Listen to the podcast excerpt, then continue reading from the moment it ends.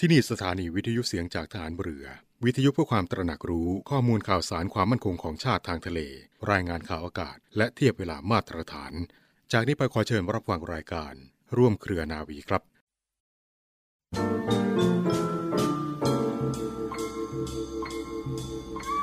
ทุกคนจำเป็นต้องหมั่นใช้ปัญญาพิจารณาการกระทำของตนให้รอบคอบอยู่เสมอระมัดระวังทำการทุกอย่างด้วยเหตุผล ด้วยความมีสติ และด้วยความรู้ตัว เพื่อเอาชนะความชั่วร้ายทั้งมวลให้ได้โดยตลอด และสามารถก้าวไปถึงความสำเร็จที่แท้จริง ทั้งในการงานและการครองชีวิต พระบรมราชวาทของพระบาทสมเด็จพระบรมชนกาธิเบศรมหาภูมิพลอดุลยเดชมหาราช บรมนาถบพิตร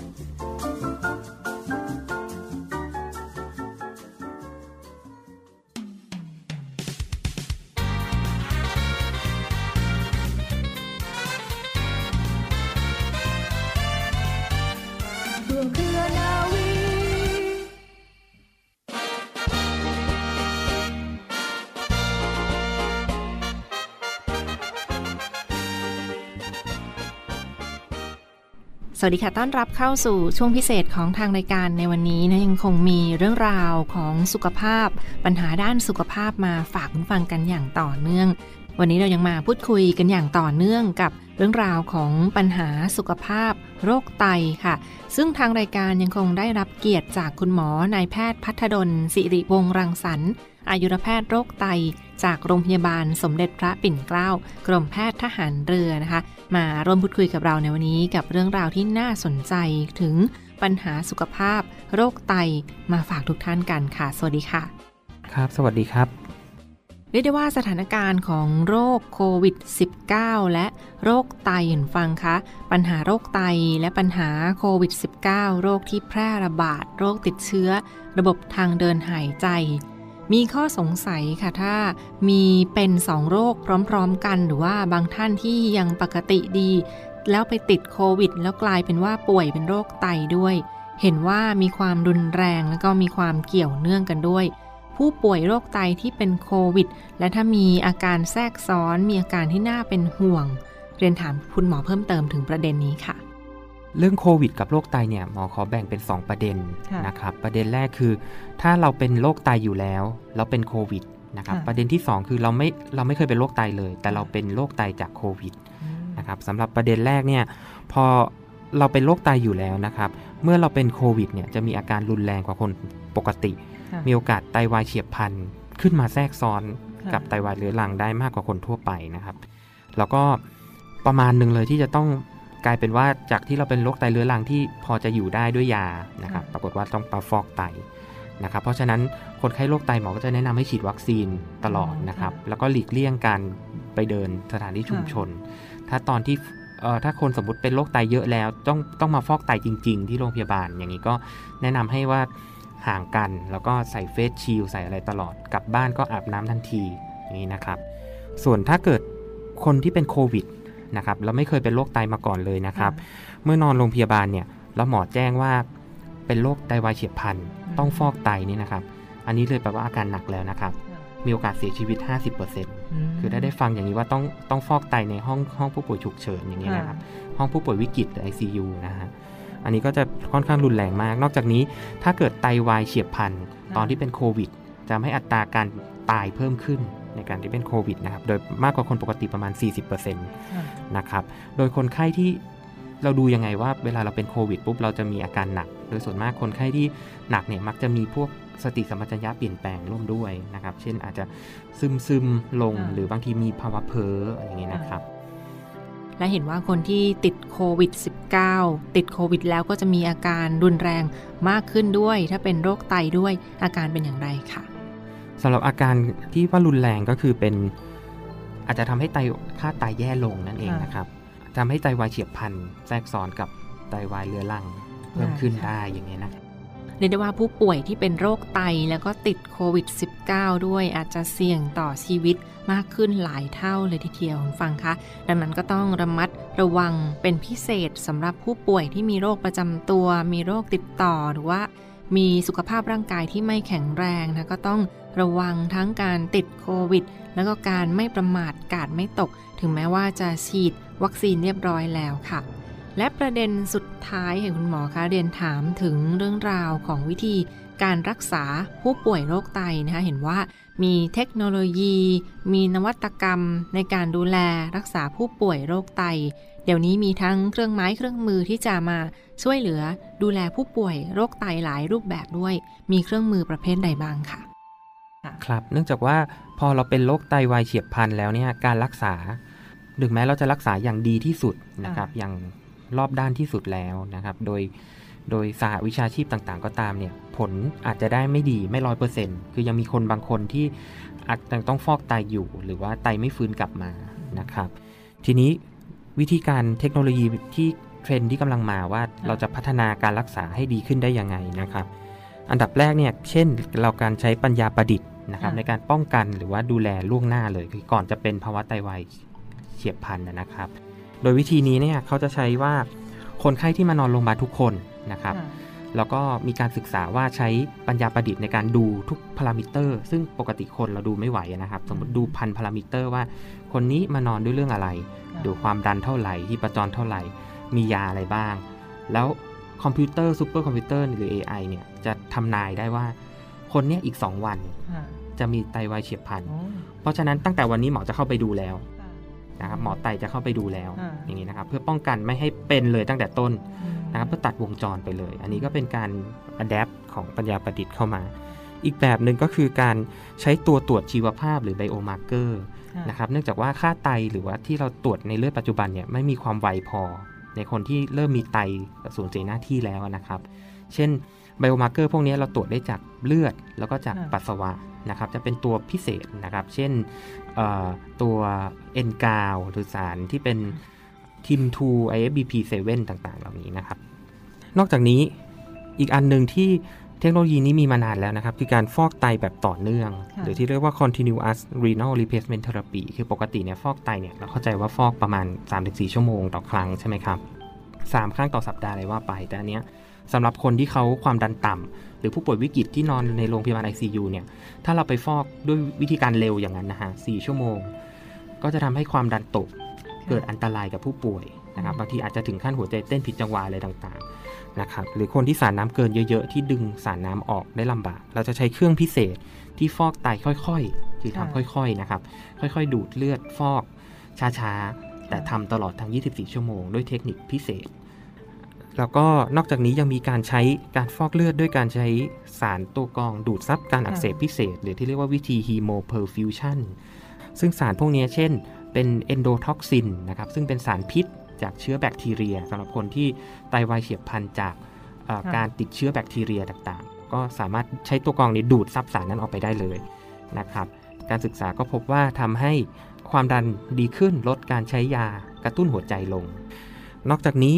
หลังจากที่เราเป็นไตวายเฉียบพลันแล้วเนี่ยเราก็ต้องดูแลเขาไม่ให้เขากลายกลายเป็นไตวายเรื้อรังนะครับ โดยการตรวจติดตามสหวิชาชีพ หรือที่เรียกว่าเอ่อ post AKI care นะครับค่ะหรือ post AKI team โดยจะมีทั้งหมอพยาบาล แล้วก็เภสัชกร นักกำหนดอาหารต่างๆ มาช่วยกันดู โดยปกติเนี่ยเวลาสมมติ ถ้าสมมติคุณปูมเคยไปที่ค่ะ OPD หรือว่าผู้ป่วยนอกก็จะเห็นหมอตรวจคนไข้ใช่ไหมครับ คนหนึ่งอย่างมาก 5 นาที 10 นาที แล้วก็อาจจะอธิบายได้ไม่เต็มที่ แต่ถ้าเกิดเราจัดทีมสาขาสาขาวิชาชีพเนี่ยอ่าเราก็จะมาดูอย่างละเอียดนะครับว่าตกลงอะคุณกินอาหารกินยังไงนะครับ เช่น อันนี้กินกี่ช้อนอืมอันนี้กินกี่ช้อน แล้วก็ดูสภาพเขาว่าเขาจะปรับอาหารยังไง เช่น เขาบอกว่าเขาทำกินเองอ่าคุณเพิ่มอันนี้ได้ไหมอันนี้ได้ไหมนะครับการกินโปรตีนถูกไหม ยังกินเค็มอยู่ไหม สาเหตุที่ทำไม่ได้คืออะไร อันนี้นักกำหนดอาหารก็จะเข้ามาช่วยนะครับ ส่วนเรื่องยา พอหมอสั่งยาไปหมอก็อาจจะไม่ได้รีเช็คว่าคนไข้กินตามนั้นหรือเปล่านะครับเภสัชกรก็จะมาดูแล้วว่า ตัวนี้กินหรือเปล่ากินหรือเปล่า หรือบางคนได้ยาจากหลายโรงพยาบาลเขาก็จะมาดูแล้วว่า ยาที่ได้จากโรงพยาบาลนูดมาตีกับค่ะยานี้หรือเปล่านะครับค่ะหรือยาอันไหนมีผลต่อไตหรือเปล่า เพราะฉะนั้นการตรวจพวกนี้เนี่ยก็ใช้เวลาเป็นหลายชั่วโมงค่ะนะครับแต่ว่าเราเราจะได้ผลลัพธ์ที่ดีเนื่องจากว่าเราดูละเอียดดูโดยทีมผู้เชี่ยวชาญหลายสาขาอาชีพ นะครับจับทีละประเด็นว่าตกลงตรงไหนไม่ได้ ตรงไหนไม่ได้ เพราะอะไรเพราะเหตุอะไรอย่างนี้นะครับ ก็จะเป็นการการแคร์ที่ค่ะพัฒนาขึ้น และนี่ก็ถือได้ว่าเป็นอีกหนึ่งบูรณาการทางการแพทย์นั้นฟังคะที่มีการมาดูแลช่วยเหลือผู้ป่วยคนไข้กันในครั้งนี้โรคภัยต่างๆ ก็อย่างไรก็ตามก็ต้องถือว่า ขอขอบคุณทั้งทีมคุณหมอบุคลากรทางการแพทย์ คุณหมอและพยาบาลทุกท่านเป็นอย่างสูงค่ะที่ผ่านมาที่ท่านได้ทุ่มเท แรงกาย แรงใจนะในการเสียสละดูแลผู้ป่วย ถึงแม้ว่าจะมีปัญหาอุปสรรคใดๆนะก็ยังพร้อมที่จะช่วยชีวิตผู้เดือดร้อนต่อไปค่ะ วันนี้ทางรายการต้องขอขอบคุณเป็นอย่างสูงนะคุณหมอ นายแพทย์พัฒดล สิริวงศ์รังสรรค์อายุรแพทย์โรคไต จากโรงพยาบาลสมเด็จพระปิ่นเกล้ากรมแพทย์ทหารเรือที่มารวมพูดคุยกับทางรายการในวันนี้นะคะ และขอเชิญพบกับช่วงต่อไปของทางรายการ สวัสดีค่ะจะ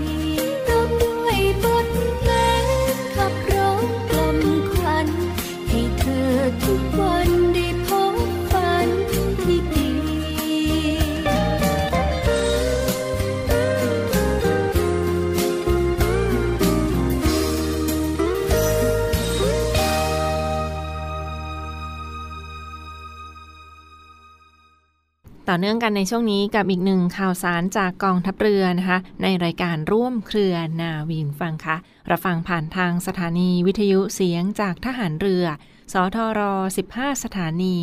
21 ความถี่ ทั่วประเทศไทยและช่องทางของเว็บไซต์ที่ www.voiceofnavy.com และเสียงจากทหารเรือ Podcast เสียงจากทหารเรือ Spotify ซึ่งรายการต่างๆ ที่ผลิตโดยทีมงาน วิทยุเสียงจากฐานเรือนะก็มีทั้งรายการร่วมเครือนาวี รายการนาวีสัมพันธ์ และอีกหลายรายการที่เกี่ยวข้องไม่จะเป็นในกลุ่มของรายการในวิถามอีกด้วยค่ะ ก็ลองติดตามกันได้ทางช่องทางของเว็บไซต์ www.voiceofnavy.com และ www. เสียงจากทหารเรือ .com ค่ะ วันนี้มีอีกหนึ่งบรรยากาศที่ผ่านมาในส่วนของโครงการที่สำคัญประจำปีมาฝากคุณฟังกันนะคะในส่วนของความเกี่ยวข้องจากทะเลสู่ดอย ปีที่ 26 หรือโครงการมอบปลากระตักแห้งให้กับกลุ่มพื้นที่ภาคเหนือ และพื้นที่ที่ได้รับความเดือดร้อนนะคะเป็นโครงการส่วนพระองค์ สมเด็จพระกนิษฐาธิราชเจ้า กรมสมเด็จพระเทพรัตนราชสุดา สยามบรมราชกุมารี ในโครงการปลากระตักแห้ง เพื่อแจกจ่ายให้กับพื้นที่ที่ได้รับผลกระทบ ทั้งโรงเรียนถิ่นธุรกันดารต่างๆ และโรงเรียนตำรวจตระเวนชายแดนกว่า 426 โรงเรียนค่ะ พื้นที่ภาคเหนือในครั้งนี้นะคะจากทะเล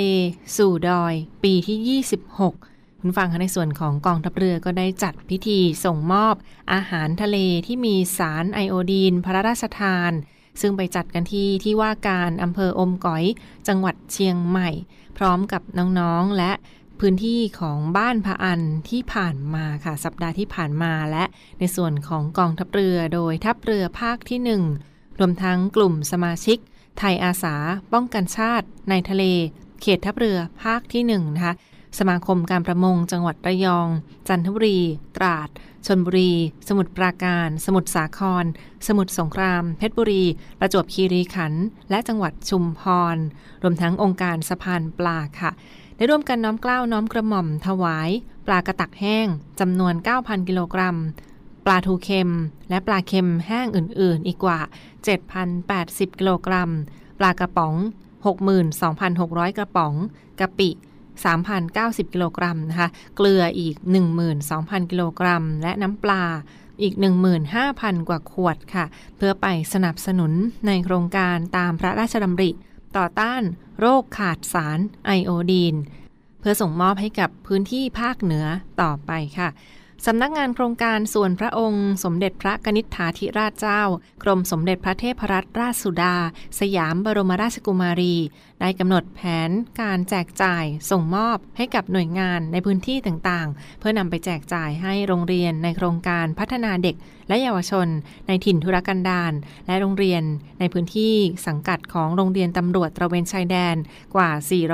426 โรงเรียนนะมีนักเรียนจำนวนกว่า 37,691 คนค่ะ ในห่วงที่ผ่านมาคุณฟังค่ะ ได้มีการแจกจ่ายทั้งอาหารทะเล ถึงจุดส่งมอบพื้นที่ในพื้นที่ภาคเหนือ ภาคตะวันออกเฉียงเหนือ ภาคอีสานเป็นที่เรียบร้อยแล้วนะคะซึ่งในครั้งนี้ในห่วงเดือนนี้ทัพเรือภาคที่ 1 ก็ที่ผ่านมามีการจัด พิธีส่งมอบ ปลากระตักแห้ง ปลาทูเค็ม และอาหารทะเลที่มีสารไอโอดีน ให้กับพื้นที่อำเภออมก๋อย จังหวัดเชียงใหม่ที่ผ่านมา ในฐานะของโครงการส่วนพระองค์ในพื้นที่อำเภออมก๋อย จังหวัดเชียงใหม่ รวมทั้งครูในสังกัดก็ได้เป็นผู้รับมอบและมีกิจกรรมการพบปะน้องๆ ที่ศูนย์การเรียนรู้ชุมชนชาวไทยภูเขา แม่ฟ้าหลวง บ้านพะอัน และมีการมอบรางวัลให้กับนักเรียนที่เข้าประกวด ในโครงการดังกล่าวด้วยค่ะสำหรับประวัติที่สำคัญของโครงการต่อต้านโรคขาดสารไอโอดีน ในครั้งนี้ฟังคะมีประวัติความเป็นมาอย่างไร เริ่มต้นตั้งแต่เมื่อไหร่ เริ่มต้นมาตั้งแต่ปี 2538 ในพระบาทสมเด็จพระเจ้าอยู่หัว รัชกาลที่ 9 พระองค์ทรงเสด็จเยี่ยมเยียนราษฎรในพื้นที่ภาคเหนือ ซึ่งพระองค์ทรงพบเห็นประสบนิกรชาวไทยป่วยเป็นโรคขาดสารไอโอดีน หรือโรคคอหอยพอก เป็นจำนวนมากนะคะ โรคขาดสารไอโอดีน พระองค์จึงทรงตระหนักถึงพิษภัยของโรคนี้ แล้วก็สร้างโครงการขึ้นมาอย่างต่อเนื่อง นั่นคือโครงการต่อต้านโรคขาดสารไอโอดีน ซึ่งพระราชทานทุนทรัพย์ส่วนพระองค์ในการดำเนินโครงการในครั้งนี้ และจากนั้นค่ะ สมเด็จพระกนิษฐาธิราชเจ้า กรมสมเด็จพระเทพรัตนราชสุดา สยามบรมราชกุมารี ก็ทรงดำเนินโครงการนี้มาอย่างต่อเนื่อง และในปีนี้ก็เป็นปีที่ 26 แล้ว อีกเรื่องราวของโครงการโรคขาดสารไอโอดีนที่มาฝากทุกท่านกันในช่วงนี้ค่ะ กองทัพเรือ โดยศูนย์ไทยอาสาป้องกันชาติในทะเลกำหนดจัดกิจกรรมเนื่องในวันไทยอาสาป้องกันชาติ 4 มีนาคม 2565 ตามเขตต่างๆ ดังนี้ พื้นที่ส่วนกลางณกองบัญชาการกองทัพเรือ วังนันทอุทยาน เขตทัพเรือภาคที่ 1 ณ บริเวณอนุสรสถานยุทธนาวีที่เกาะช้าง จังหวัดตราด เขตทัพเรือภาคที่สองณกองบัญชาการทัพเรือภาคที่สองจังหวัดสงขลา เขตทัพเรือภาคที่สามณกองบัญชาการฐานทัพเรือพังงา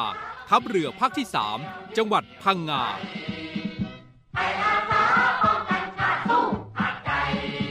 ร่วมลำลึกถึงวิรกรรมของบรรพชนชาวไทย ในการปกป้องรักษาผืนแผ่นดินไทย และรวมพลังสามัคคีของเหล่าไทยอาสาป้องกันชาติในทะเล โดยพร้อมเพรียงกัน รวมใจพักรักชาติ ราชศรัทธา